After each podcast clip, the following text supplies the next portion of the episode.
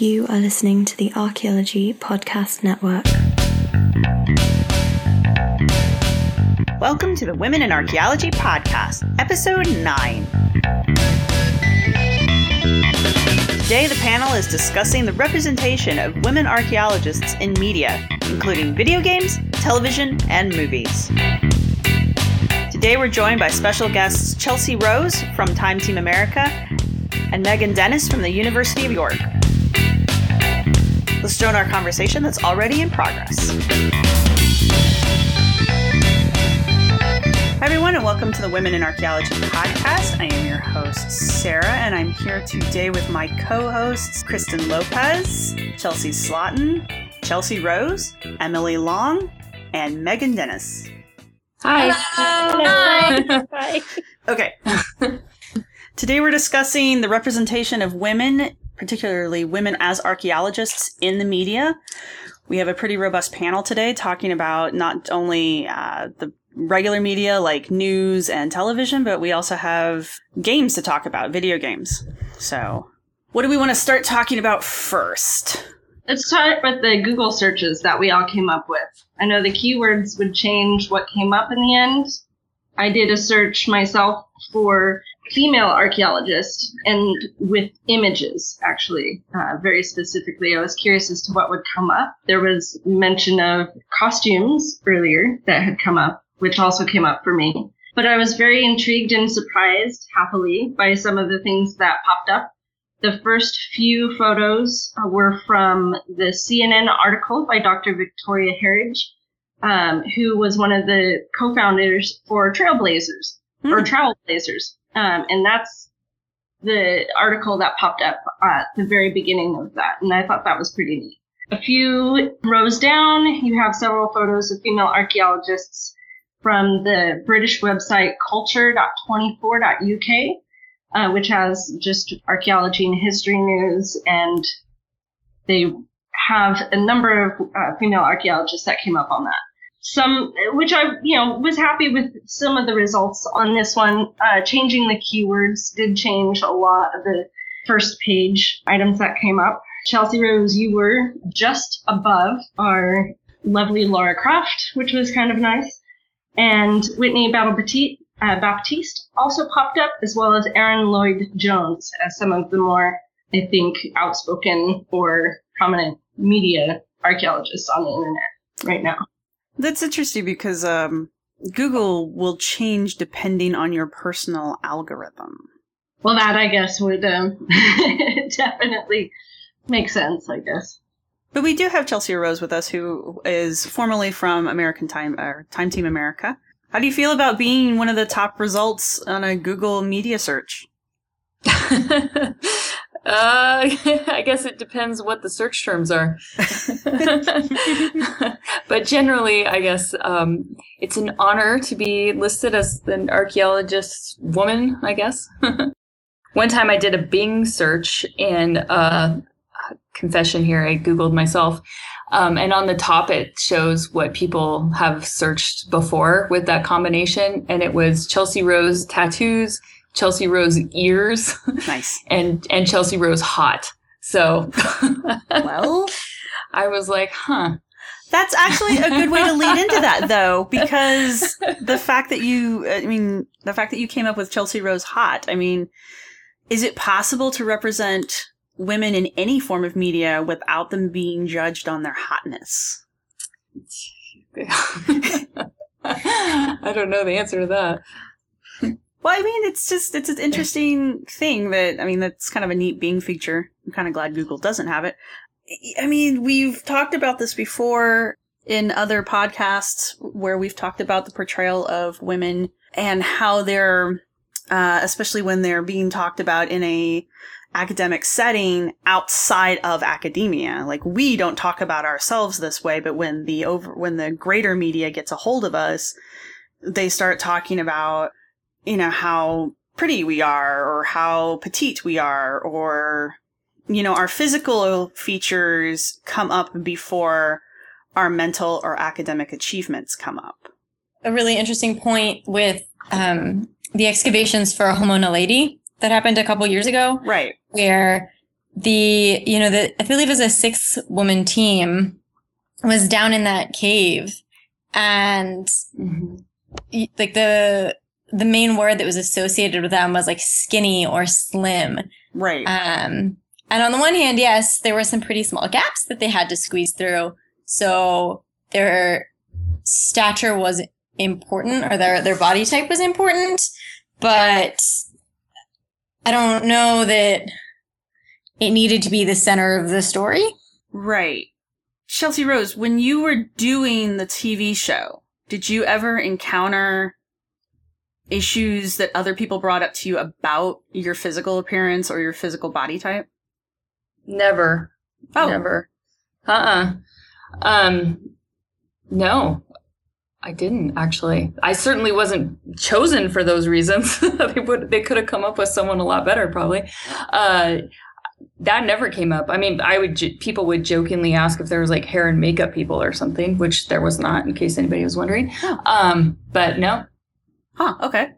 I honestly expected a different answer. Um, just Were you ever asked to wear anything in particular, or it's just always just kind of just be you? Um, well, definitely not in the um the sense that you might be meaning, but like at one point in the first season, they wanted us to all wear time team t-shirts, and I'm not. I didn't really. I'm not a t-shirt person, so I wasn't interested in that. But I mean, that has nothing to do with male or female. And then in the second season, the only thing that they would try to get us to do is to wear stuff that was uh, kind of neutral, because if they had to edit footage from different days together, you know, so it was, you know, nobody, you know, this was PBS. Nobody, um, you know, pressured in me in any of those ways or anybody that I know of, but um, people just wanted us to be ourselves and be comfortable. I guess that's that's just what I felt. The only thing I was more worried about was the stupid mic packs, trying to accommodate those and microphone. You know, there was like logistical things, but I never felt like anybody was forcing the women to dress in a certain way or anything like that. so okay, so basically, you never felt you never felt any pressure from the show based on your gender. Never. Okay. That's interesting because I've I've I have read other accounts. Now these are like secondhand accounts of people claiming that there were issues on shows like similar shows. And I could believe that knowing what I know about the media, mm-hmm. like television media and all that kind of stuff. So it's it's an easy it's an easy story to believe, but it's interesting to hear that that's not necessarily true and that actually makes me happy to know about PBS. So Yeah, I, I mean, I don't think they cared about anybody looking beautiful. In fact, they would have loved it if I had a total dirt mustache or something, you know, like I don't think that there was any of those interests. But uh, yeah, it was PBS. I'm sure if it was like Discovery or something like that, they might have something else, you know, the ratings in mind. They have a different demographic audience, maybe. Well, that's good because that's way more realistic. I don't know. Anybody who goes into the fields, super dolled up. Oh, I used to know girls who would wear makeup out in the field. I never understood that. And that's, that's their personal choice. If you want to wear eyeliner in the field, that's that's all you. But I can't Well- imagine.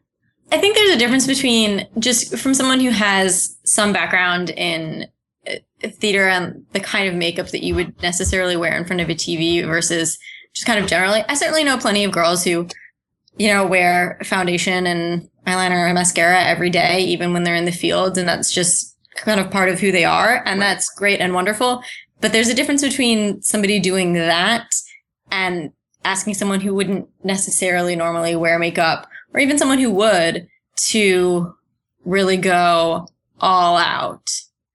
Um, Right. It, it gets into an issue of agency, whether you're choosing to represent yourself as particularly femme or whether you're being asked to represent yourself as particularly femme in order to meet some sort of other um, perception of what female archaeologists should look like. I could understand in a television setting, which I'm also surprised they didn't have makeup people. But I could understand in a television setting where they would have makeup. But it, in that sort of a setting, even the guys are wearing makeup, so you know they just want you to show up on camera for the most part. But yeah, like you guys are saying, I there's a difference between someone wanting to wear the makeup because that is part of their identity and kind of telling people that they have to wear it because that's the identity you want them to present.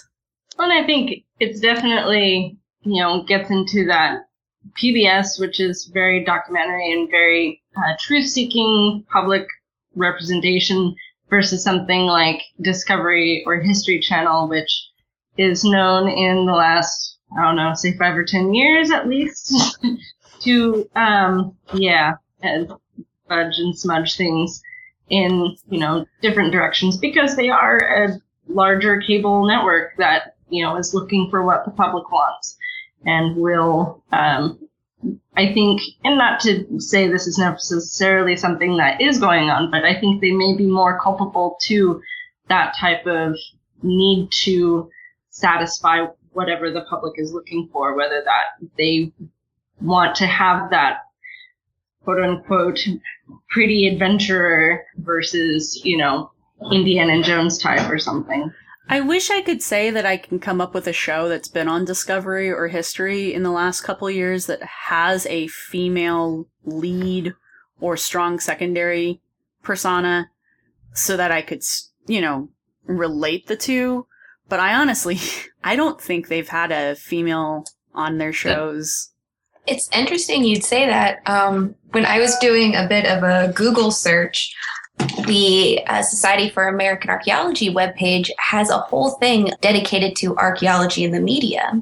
Oh. And they have archaeology on television and you see the the digging for the truth and wonderfully time team america um, and then just all kinds of like history channel and then a big list of movies and really not in any of them can you see a female lead there's in the movie section you have the mummy where you kind of have the librarian eh, eh, I wouldn't call um, her the she uses, I think, lead. trowel at some point where she's like use this instead of that pickaxe or something We're being very generous with the term lead.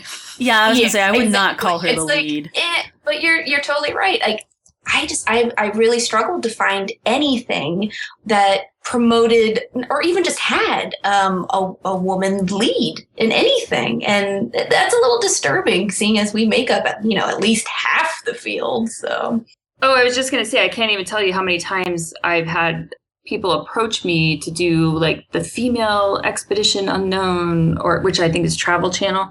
I have to look that up. But um to do like a female led archaeology series or adventure series and they never get off the ground. so people are noticing that and trying to do it, but at the end of the day, the product or the TV stations don't think it'll get the ratings and they're not making those shows. Well, considering who their demographic is, that they've admitted who their demographic is, it's not a big surprise to me that they can't get a female led show off the ground. What does upset me is that, with the exception of Time Team America, which had a pretty even split, we've yet to see another, even passably scholar, scholarly archaeological show, whether it's female led or otherwise, since Time Would Team America went count- off. I mean, as a fictional a fictional show, I mean, would you consider Bones at all? I mean, I have such mixed feelings about that show. Yeah. Because I mean, I know it goes into the a realm of fiction, And I can't stand that actress, so it's like on top of everything else, like the character is awful to me. To me, that's my personal opinion. So I, I don't know. I have mixed feelings about that show. But would you say it at least shows a somewhat positive light for at least forensic anthropology? I mean, I know she sometimes has some archaeology and they sometimes talk about artifacts, but that's the closest thing I can think of I for think at least a fictional show. I think that show is the closest we're going to get to having a non amateur led archaeology show on television because it's purely for entertainment purposes.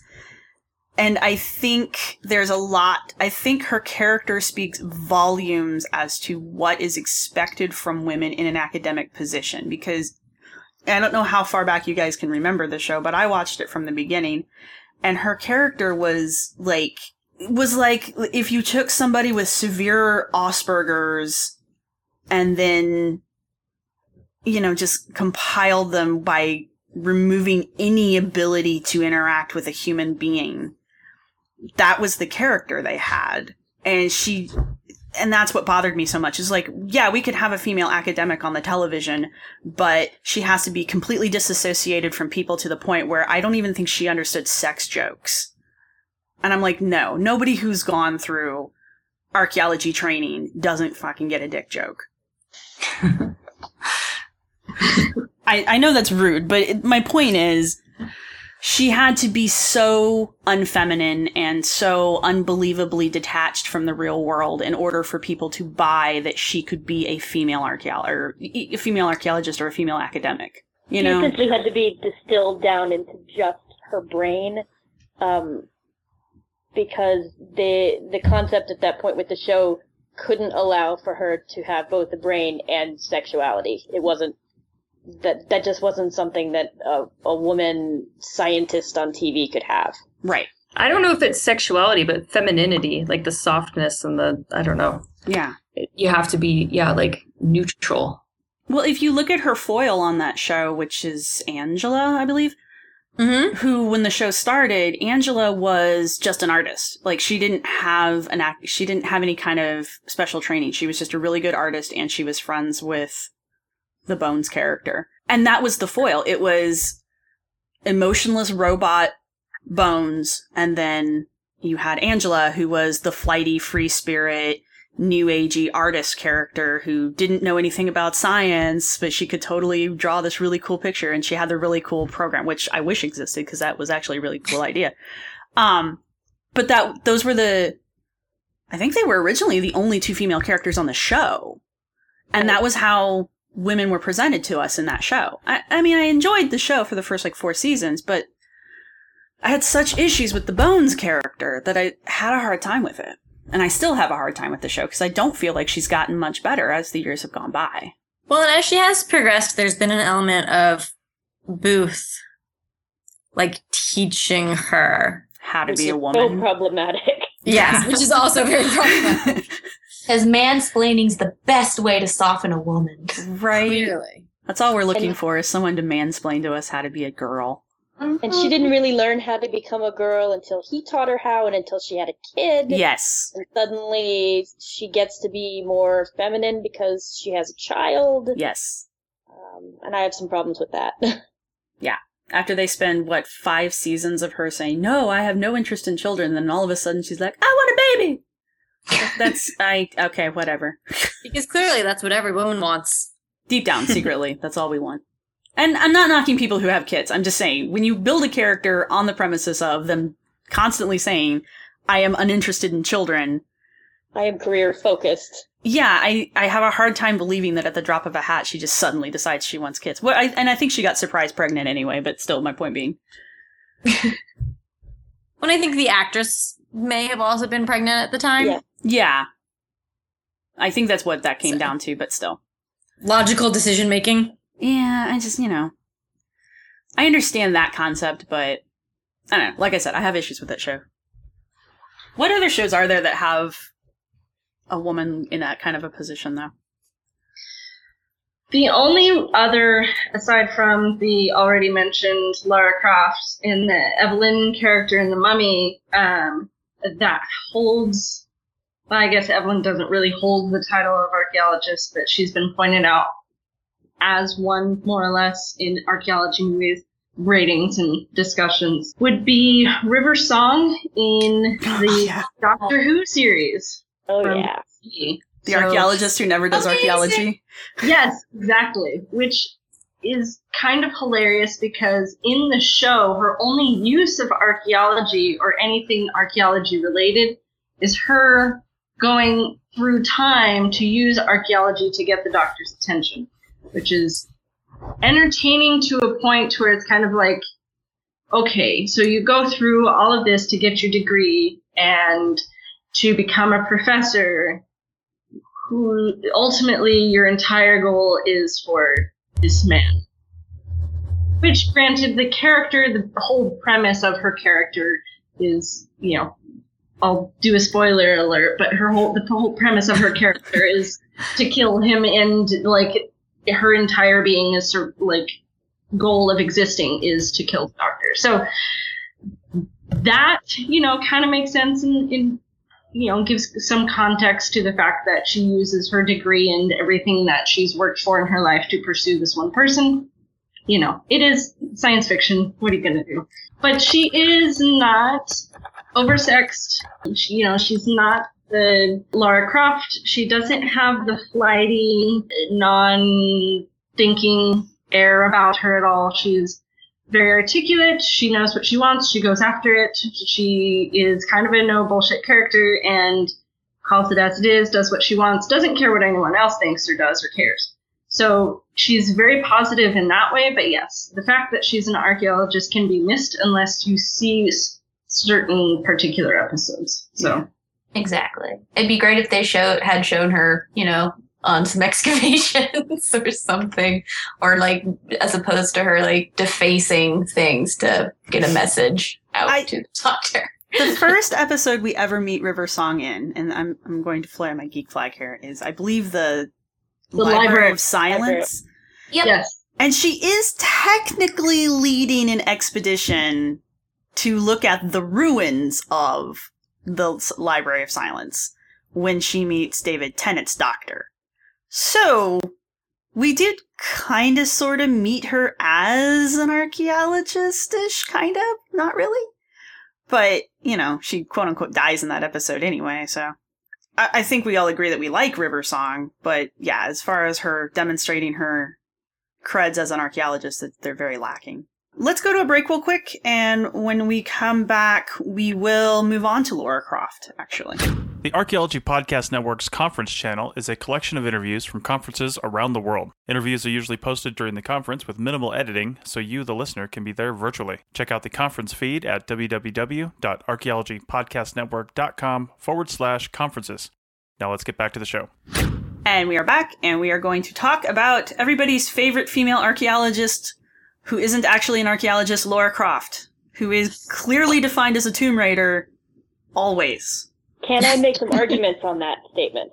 That she is always presented as the Tomb Raider, or that she is no, not. that she is actually an archaeologist. when did she? She does actually become an archaeologist at some point, doesn't right. she? You have this really clean split, uh, and I know this because I have a paper coming up that I'm working on about this. Um, Megan is our really- Megan is our video game expert right now. yeah. Um, she in all of these earlier games, um, there's no real justification given for what she's doing except for that she has a lot of money and she likes to go on expeditions and she likes to find things and isn't that fantastic when they reboot the series for the last two games that have come out they sort of messed with her backstory a bit and it became quite polarizing within the community of people who are interested in Tomb Raider. They made her an archaeology student. Uh, and they actually indicate that she has graduated with at least her uh, her BA from an archaeology program. In the first game out of the last two that came out, uh, you actually meet her advisor. You find out that she's been involved in other projects. And one of the, the things that I've been looking at when I look at this character in terms of the older games versus now is what does it actually mean that they credential her in these newer games? We could kind of ignore what she was doing early on and say, oh, she wasn't really an archaeologist. She would, she didn't really represent us as archaeologists or especially as female archaeologists. But now within these games, it becomes very important in the narrative that she actually does have standing, that she is an archaeologist, that she is associated with the university. Um, and it, it changes, I think, the way that the player may interact with the character within the game because of giving her that that status, that explicit status instead of implied. Well, Do you think the game makers were responding to something when they did that? They made that choice? I think that it is very interesting to note that the head writer uh, for the last two games and for the comic series that have come out with that is female. Is uh, she's actually um, Terry Pratchett's daughter. Uh, so uh, I think that there's a, a different perspective that's going on now. Uh, and a more of an understanding that sending someone out to just loot stuff out of the jungle is not entirely acceptable. is she still looting stuff in the games? That's ha- what's interesting. okay. Is she does and she doesn't. You still go through the games and run into artifacts, but now they have these mechanics where when you find something, you manipulate your controller and you actually ID the artifact. And in some cases, it appears that you're taking the item, but in other cases, based on the graphics and the way that, that things are static versus moving, it seems like you're leaving them. And that's, that's a whole nother discussion because between the two games, it looks like uh, in the first one you're dealing mostly with Western artifacts, and you, um, oh no, I'm sorry, in the first one you're dealing mostly with Eastern artifacts, primarily Japanese, and you seem to take all of those. And then in the latest game, you're dealing with a Western context, dealing with sort of um, splinter Christian sect sort of group, Okay. and you don't seem to be taking those artifacts. So that's like a whole nother issue of privileging Western versus Eastern uh, history. Yeah, that But they clearly are making strides to show that in some cases she's looking at stuff saying, ooh, this is great, this is important, and then leaving it. that that's a whole other conversation that we'll need to Yeah. have at some point. The whole privileging one culture over another. Yeah. Um, now, something interesting to me, because I think, well, I think you're the only one in the group right now who's playing the game. Am I wrong? Yes. I am wrong?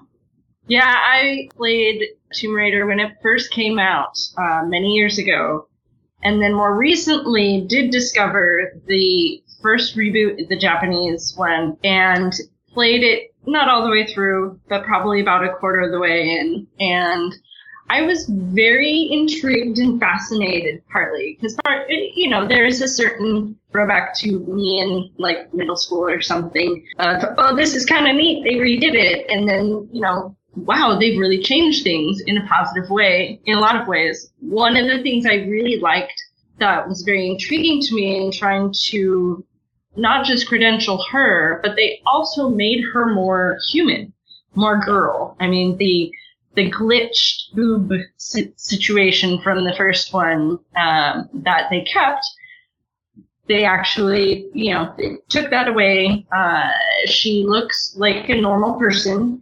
She's wearing a tank top. You know, she is in. I don't know. It looks like she's in the jungle, quote unquote. But if she's in Japan, that's not jungly.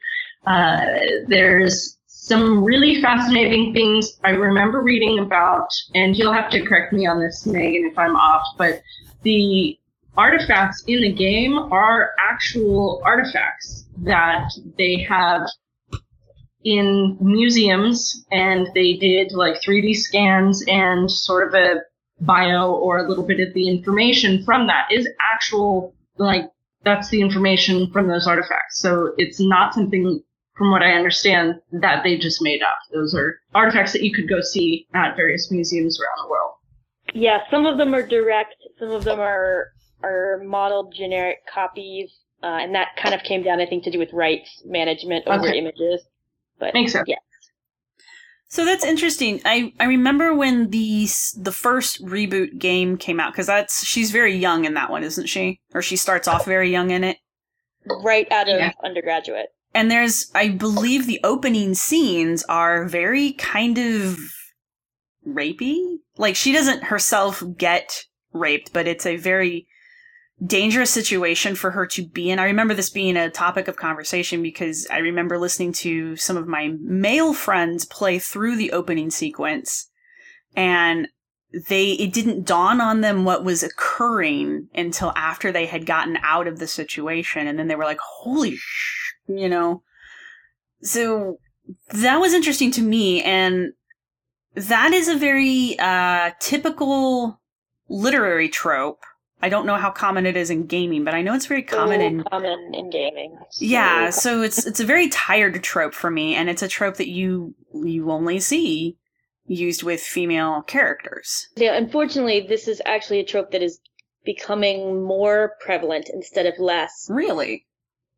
My my thoughts on it is it's becoming more prevalent because we actually are adding more female protagonists to games, and it's sort of a a closing in on them. Um, you you can have a female character in a game. That character can be strong, but you always have to be aware that that character has limitations because they are female. Um, and that they're always in more danger of certain things happening to them uh, in terms of their you know their weakness uh, or their ability to be injured by men in the world than if you had a male character. I, I agree with you there. I remember watching. Did anybody watch the um, Agent Carter TV series? I saw like one episode. Oh my god, it was so good. You guys totally so need to go binge watch that. One of the interesting things about that show, though, is the Agent Carter character herself, who is not an archaeologist, but it kind of feeds back into what Megan was saying. In the television series, she gets wounded a lot. Like, on at least two occasions, I think she gets a shot, she gets shot through the stomach, and on another occasion, she gets impaled on a stake. And of course, it doesn't hit anything vital. But in the TV series, you see her, like, effectively three days later, she's up and running around in her high heels and kicking butt. And my, I remember having this conversation with my boyfriend, and he's like, "Oh, that's just, I don't understand how she can just get up and run around like that." And I said, "Yeah, but if she was a male character, we wouldn't even be asking this question. If she was a male character, we would just assume that she could get up and run around again. But it's because she's female that it's breaking your wall of reality, and you can't accept that a woman even a fictional sort of superhero character can get up and run around just as fast as a male character in a same situation could. Yeah, there's all kinds of things tied into the way that women are portrayed in terms of letting them get injured and whether it's acceptable to show injuring a woman versus they have to have that quick recovery because you don't want to look like you're uh, abusing the character as a woman. It, it's it's very weird and complicated, and uh, in video games, at least, it becomes more complicated by the fact that you, as the player, are causing these things to happen.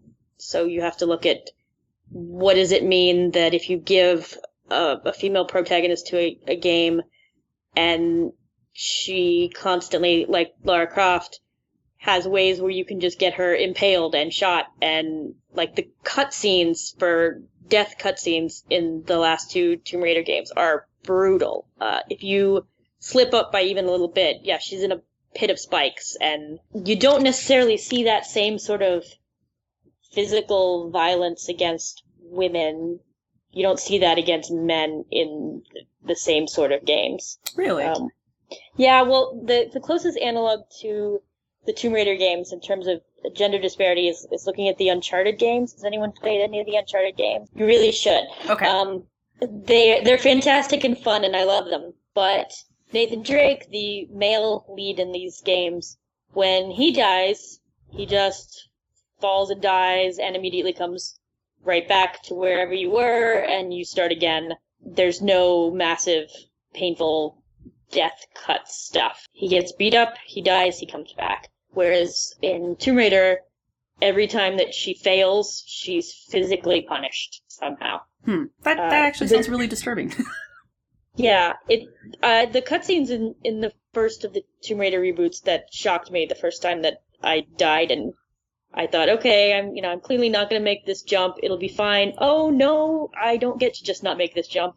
I have to watch like my skeleton come out of my body and wow. horrible, horrible things. Well, okay, so here's a question as non gamers. Now that Laura Croft has become a certified archaeologist, does that change our relationship with her as a character? Because before, she was a Tomb Raider, and it was called Tomb Raider for that reason.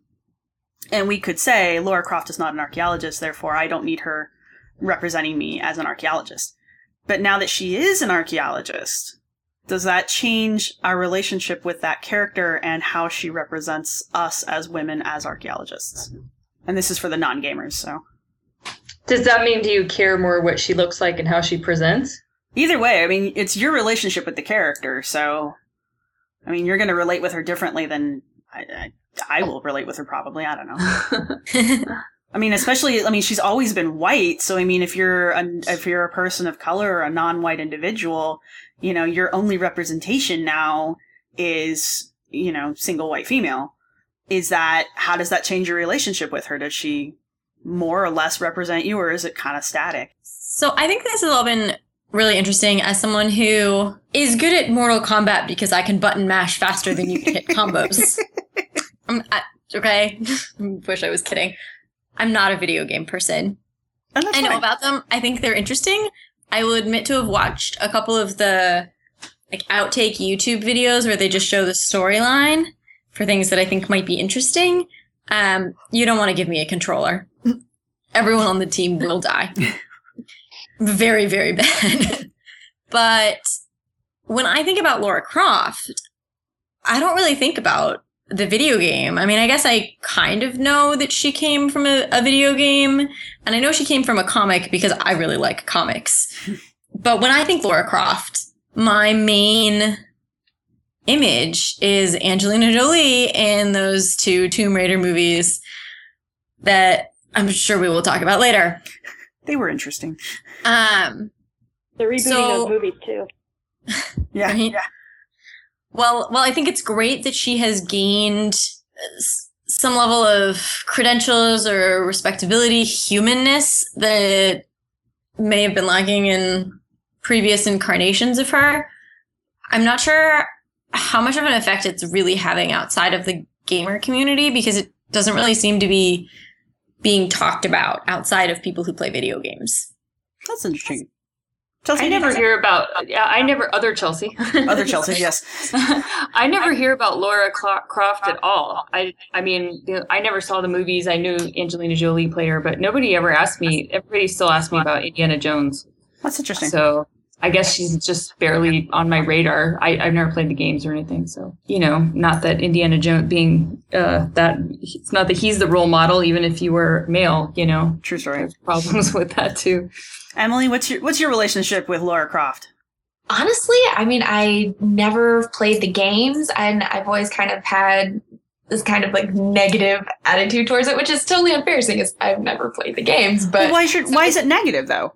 because I always like I've just only heard of Laura Croft as like people be like, oh yeah, she's hot, she's a hot archaeologist or something like that, and it's like that's not necessarily a bad thing, but it's like it's focusing so much on the gender and w- the body, and then it just always bothered me. Like I had no idea she had credentials, and I just figured it's just another another looter, but being called an archaeologist, and so it seemed more like a, a negative.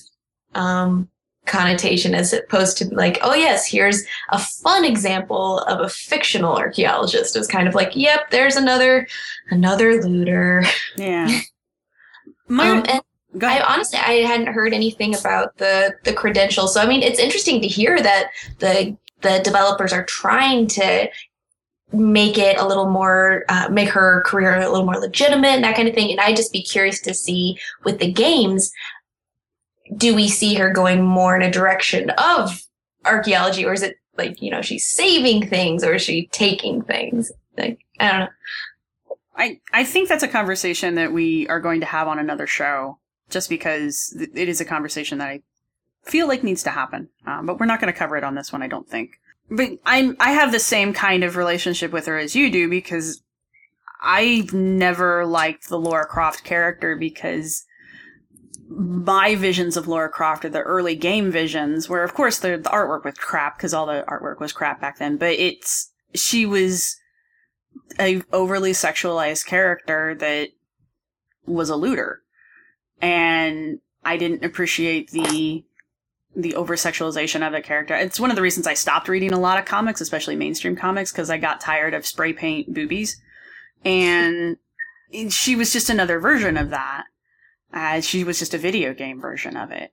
So yeah i know and I, I didn't realize that they had given her credentials and i'm like emily it, w- it would depend on how they're handling the actual archaeology as to if my opinion improves or not. Because if she's still just snatching and grabbing, I mean, how's that any better than what she was doing? Now she just has a PhD after her name. We're making, if she is still engaging in the same type of behavior, but only doing it under the auspices of having a degree, that is also a problem because archaeologists are not tomb raiders. Right. And on a slight offshoot that I was thinking, I would be interested in looking at some of the, the more recent comment, comics that have been written by women. I recently, for one of the anthropology classes that I was taking, did a linguistic analysis of strong female figures in comic books Hmm. and found that while the narratives of them may have changed to women having more agency, the language used around them was still very, very patriarchal,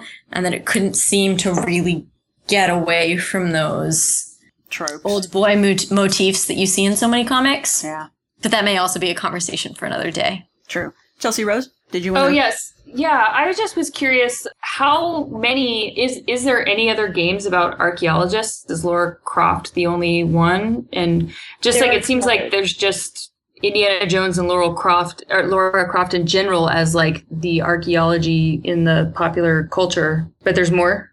Yeah, she's definitely the only one that I would say has entered mainstream non-gamer culture, but there are other games that feature female archaeologists. And There's what about a- male? What about male archaeology? Just Yeah, archaeology there's, in general. there's quite a number that have male archaeologists. Mhm. That I would say that's definitely this the more common representation. But there are some female archaeologists that are in games. There's a female archaeologist in the Mass Effect franchise of games. There are some female archaeologists coming out in some of the smaller games.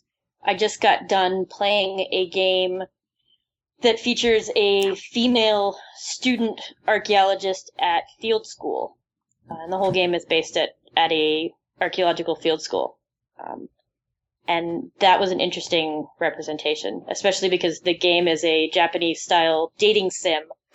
So it gets very weird to combine the fact that this game does pretty good archaeological outreach and pretty good at explaining what it's like to be a college female in foreign field school, but it also is a Japanese dating sim.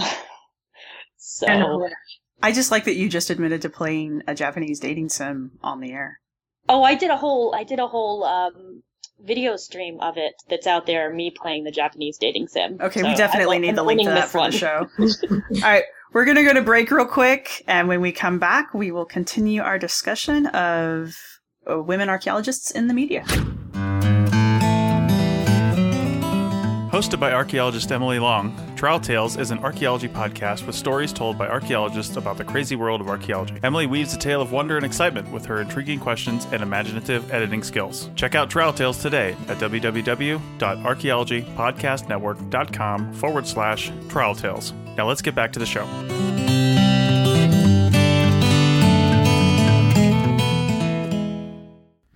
And we are back, and we are still talking about the way women are portrayed, uh, especially female archaeologists are portrayed in the media. And Chelsea Rose brought up a really great question. Would you like to repeat it for us? Sure. So, I mean, I'm just curious to see, since everybody's been talking about this and um, thinking about this, uh, what would you guys like to see going forward? I know when we did uh, season two of Time Team, it was funded by National Science Foundation. So there was a lot of thought put into STEM science and reaching out to, to kids and young women. And that was definitely something that was on my mind, especially with season two, is trying to create situations where there was good opportunities for role modeling and that kind of stuff. So I'm just curious to see if you had a perfect pitch for a show, you know, what would you, what kind of archaeology would you like to see in there and what kind of women would you like to see in there? Well, I like my go to idea, which is a reality television show where you just take like 10 archaeologists and have them live out of the same house during a like six week long dig. And the hilarity that will ensue from that. I know it's a horrible idea, but I so want this show to happen. I just want people to see what archaeologists are really like.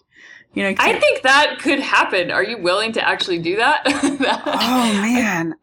I would sign up for that. Oh, yeah. I think it'd be hilarious. I think it would be funny as all hell because it's just like you know you follow us out into the field and watch us do the work all day, which would be boring as all get out. But then come home at night and it's like, what does everybody? What do archaeologists do at night? And just watch everybody go to their separate rooms and just start drinking alone, and it'll just be really funny. I think, and every, it'll be like the worst show. But the best show too. But that's that's just my experience. I don't know. I'd do it maybe. They'll make you do camera confessionals. You know that, right? As long as we can do them drunk, I don't see why that would be a problem. I think it, that would be encouraged, actually. right? I was just saying. I got I got 80 centimeters into that clay today. I just fuck that clay, you know? I think it would be something like the the real um real wives, but like the real archaeologists of Litz County or something. I don't know if that's like positive role models. Yeah, I was gonna we say, wanna I think see. that's- I mean, that's a spoof. I think it would be neat to be able to show just the wide variety of the type of archaeology that's done. Everything from academia to public archaeology to uh, CRM and museum studies, abroad, domestic. I mean, there's stuff everywhere. I mean, you have the, we just mentioned earlier, the video game archaeology. There's modern uh, archaeology, the whole garbage project Yeah. offshoots of that uh, to prehistoric and then historic. I think it would be kind of neat to have vignettes of, you know, an episode here of women would probably be in an episode because at least in a lot of the places I've worked, at least half, if not more, uh, there's at least one firm that I work for that is 90% women. We're just inevitably going to be there. So you have different uh, environments, different types of work that we do as archaeologists. It's not just one or the other, you know, academic versus CRM. There's a wide variety out there, as we mentioned on a previous show. Yeah, no, I think that'd be awesome. Like have a like a season one, and you just kind of have like a forty-five minute episode where you're just focusing on one kind of archaeology each episode. That would be really cool. Mm-hmm. See, my idea for a dream show is completely different than that. Go, Megan, go. Mine is having a a show that follows multi generational women archaeologists. So you Oh. show some episodes that talk about like the great grandmother who was doing, you know, archaeology and, and exploration in the late 1800s, early 1900s, and then you show her great granddaughter, whatever, who's doing archaeology during World War II, and then you jump forward to her great granddaughter who's doing archaeology now. You sort of tie them back together with each other in some sort of narrative so that ultimately they're all working on the same sort of project or coming to the same conclusion, but it would show how different archaeology has been through time and how different women have functioned within archaeology through time. And also there'd be fantastic costumes and really good locations. So, do you have a particular family line in mind? I mean, do we have a, a I know that a dynasty like that is common with our male counterparts, but would- do we have a female dynasty like that? With the exception of the Leakeys? No, I think you would have to you would have to um, fictionalize it, but I think that there are enough when you look at, at the work that TrowelBlazers has been doing, there's enough early and mid-century archaeologists that you could probably draw on those experiences. It would be a fictionalized account. It'd be it would be entertainment, but there's enough that you could probably do something that was representative of what these experiences were like for women. I think that would be a great idea, actually. And to to go all the way back, start at the seventeen, the late seventeen hundreds, and work your way all the way up to the fifty, uh, well, to the two thousand sixteens now. That you could definitely keep a season going with that. I'd like it as a video game too, just because I like video games more than TV. Uh, but but it is not likely that I will be able to find a game developer who is interested in developing that project with me. I don't know, man. With No Man's Sky, you may be able to pull that off. Oh God, maybe cross fingers. Would be fun. So I actually probably also have a very different idea of what I would like to see. Um, I think it would be really great to just see archaeology in general that's really well done. Because I will admit, you tell, tell someone you're an archaeologist and everyone goes, oh, Indiana Jones. And we all go, no, no, Yeah. that's not actually what I do. So, but at least with archaeology, people have a starting point. A lot of times you say anthropology and they go, what's that used for? Right, right. but I would like to see a more accurate public representation of archaeology as a discipline.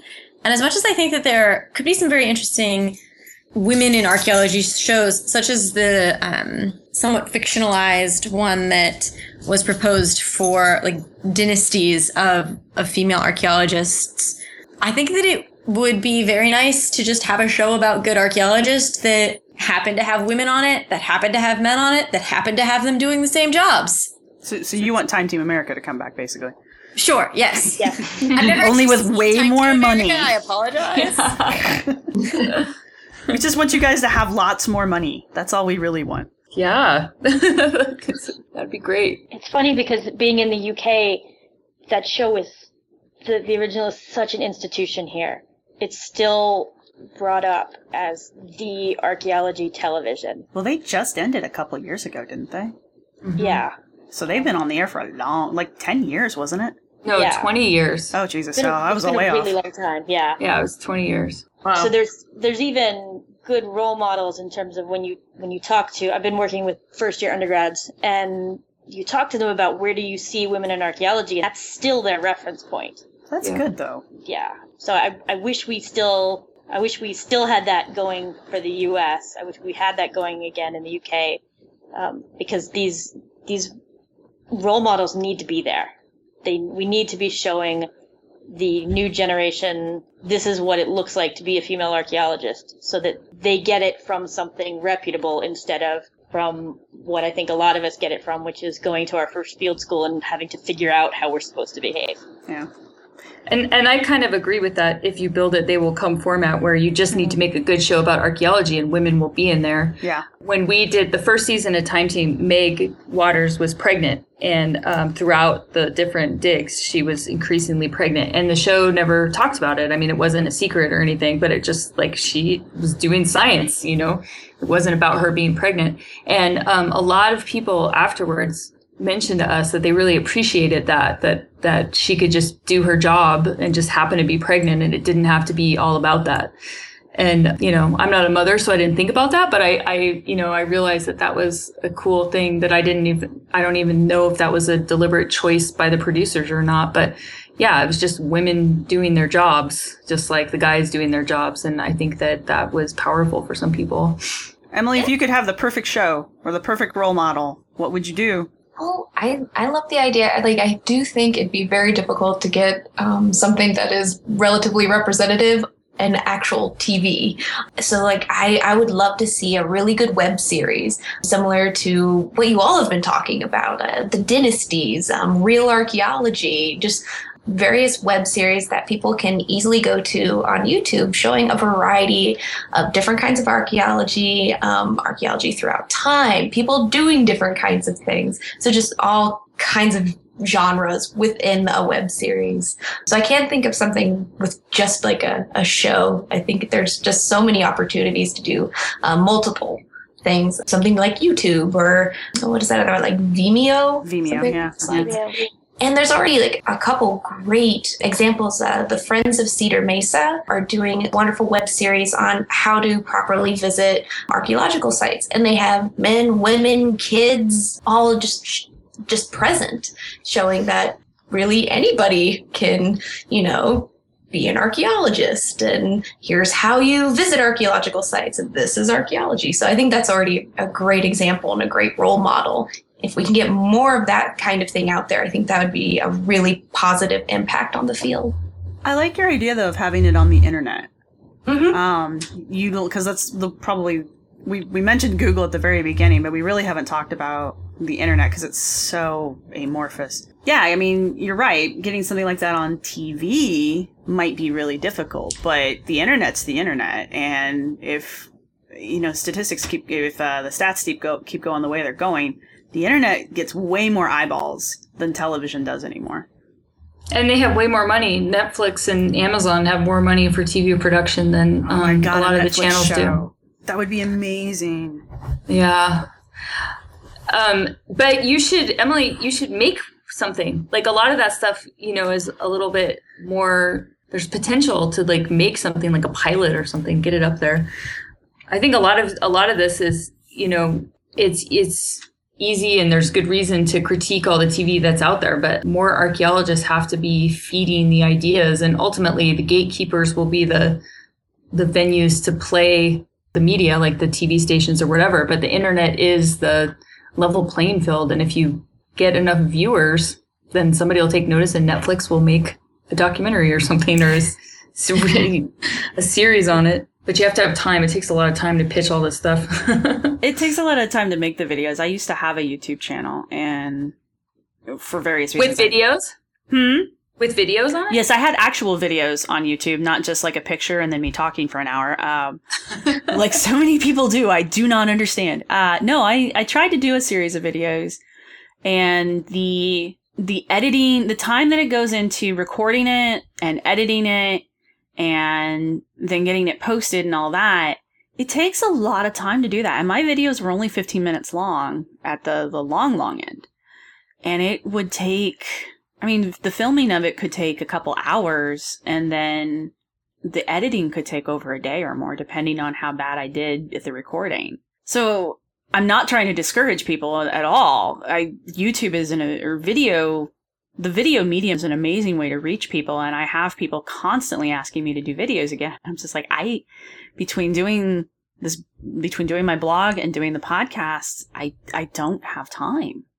Did you go out to sites or were you just were you talking about archaeology or did you go out and I was I was just talking about archaeology. I was just a mm-hmm. talking head. I mm-hmm. yeah, and then I mean if you want to do something like that, like go out to the sites and interview people and actually go and see that takes even more money because you've got to be able to get there. You've got to have the equipment that can videotape while you're there. There are people that can do that and they do amazing jobs at it. But myself is just like at the time I was still in college, you know, I just didn't have the money or the time to do something like that. But I could sit on my couch and put the camera in my face and talk for 15 minutes. and I mean, that's that's take better than nothing. people. What'd you Oh, say? I was just saying it definitely takes a team of people if you mm-hmm. want to do a large scale thing or even I don't know, even a small scale thing where you want to go outside your house. But it's but it's possible. It takes Oh, it it takes some capital and it takes some work, but it's possible. I mean, we're we're filming um, our field school this summer as much of it as we can. We actually are bringing out a, a couple of media students just to get all the footage because we made a 15 minute video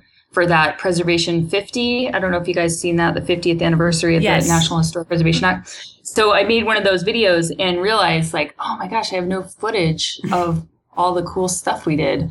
Um, so I'm trying to never have that happen again. But once there's footage, you know, I'm lucky I work at a university, so I have access to students um, to try to find really creative ways to package the stuff, you know, to get it out there. Yeah, I'm not trying to tell people not to do it. It it, it is difficult and it's a labor of love. but yeah, if you've got a friend with a camera and if you've got a couple buddies, do it. Get them get them involved with it. Do it. Have them trek with you out in the woods. You know, it it doesn't take a lot. And anymore with the phones these days, you could probably film a good twenty percent of it on your phone. It's just be aware it's going to take a it's it's a time commitment. But if you can get that to pay off, I mean, if you can get a really good video out of that, like the 50, the, the 50 sites, wasn't it? Mm-hmm. The 50 sites project. I mean, that was, that was actually a lot of people. I remember the state of Indiana was talking about doing that. And there were a lot of people pushing back because they're like, oh, we just can't do this. And I'm like, no, really, we, we can do this. Really, it's really simple. And once they Yeah. figured out how easy it was going to be for them to do it, it was no problem. Yeah, it's I mean- nice to have the students to source from. Like you were saying, Chelsea, it's with, I think, at least for myself, I am not nearly as tech savvy as I should be. And it's nice to be able to have to pull from people that are more experienced with it. The, you know, younger generation just coming in tends to have way more just, that's what a lot of people I know spend their, you know, uh, extra time doing is making silly videos and editing them and you know it's a hobby and those hobbies can come in handy for the rest of us Exactly. All right, we've got about two minutes left in the show. Do we want to wrap up on any particular concept, or do we want to revisit something real quick? video I Video just want to encourage everyone to play video games and to see what it's like to play video games. I think as women, uh, it's very interesting to see what society thinks of you by playing these games. That's a good So I actually think it would be a, a great idea if, um, and I think you mentioned this website when we went to, to break, but if we could put in the notes any good websites to kind of access video games that have to do with archaeologists or female archaeologists. Yes, there's a couple people working on this. Um, so yeah, I'll, I'll provide some links for the show notes. Maybe some tutorials on how to actually play video games. they all have have, those too. they all have walkthroughs. They they they, they do walkthroughs these days, so that like if you're like me and you're archaic and you don't remember how how the, the little devices work, they'll teach you. All right. I would like to push like with Megan pushing for uh, video gameplay. I the internet's an amazing thing. We can make our own media at this point. If you don't see the role model that you want out there, I think you should take Chelsea's advice and go make your role model. Be the role model you always wanted. Uh, this is especially important when it comes to people of color and uh, non-white archaeologists who, I mean, let's face it, there's not a lot of representation for them out there. But there's there's the internet. I mean, start a blog, start a Twitter feed, start a Tumblr, whatever the hell that is. Um, Snapchat, I guess. I don't know. Uh, but get it out there, make some videos, and let people Podcasts. know. Hmm. Make a podcast. Do make a podcast, and if you if you're shy about a podcast, feel free to contact us and pitch me an idea because I got a guy who would really enjoy probably talking to you about a podcast. And I have a group of about seven female undergraduates who would love to help you with your editing. My editing my podcasts. Yes. You have my attention. Yeah, I just got done doing the Archaeotech podcast with um, the students that I worked with this summer. Yes, and we will link that in the show too. Yeah, and they um, we ha- only had one male on the course. All the rest were female undergraduates, Nice. and the entire thing was teaching them tech skills. And one of the big things that they did was audio editing, and they just fell in love with the whole process of creating and working with archaeology and heritage in a in a creation standpoint. So Excellent. yeah, if you guys need uh, you know some help, I can guarantee they'd be glad to talk to you. Good, good. And then you've said that on air now, so I have this on record.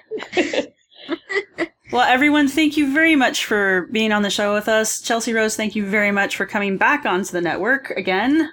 Oh, thanks for having me. I no problem. And if you ever want to come back, there's always space for you. Megan, thank you for making time out of your way off of us time schedule to be on the podcast with us. I'm going to bed.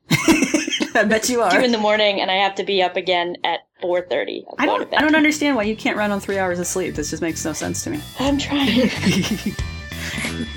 Everybody else, thank you very much, and we will see you guys next time. Thank you. Thanks. Bye. Bye.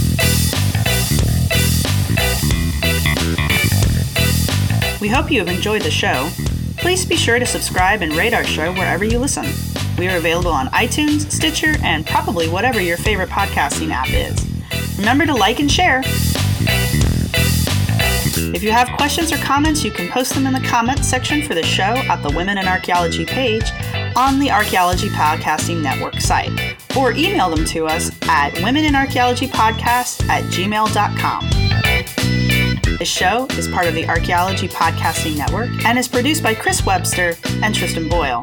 You can reach them at archaeologypodcastnetwork.com. Music for the show was Retro Future by Kevin MacLeod, available at Incompetech and royalty-free music. Thanks for listening. This has been a presentation of the Archaeology Podcast Network. Visit us on the web for show notes and other podcasts at www.archaeologypodcastnetwork.com. Contact us at chris at archaeologypodcastnetwork.com.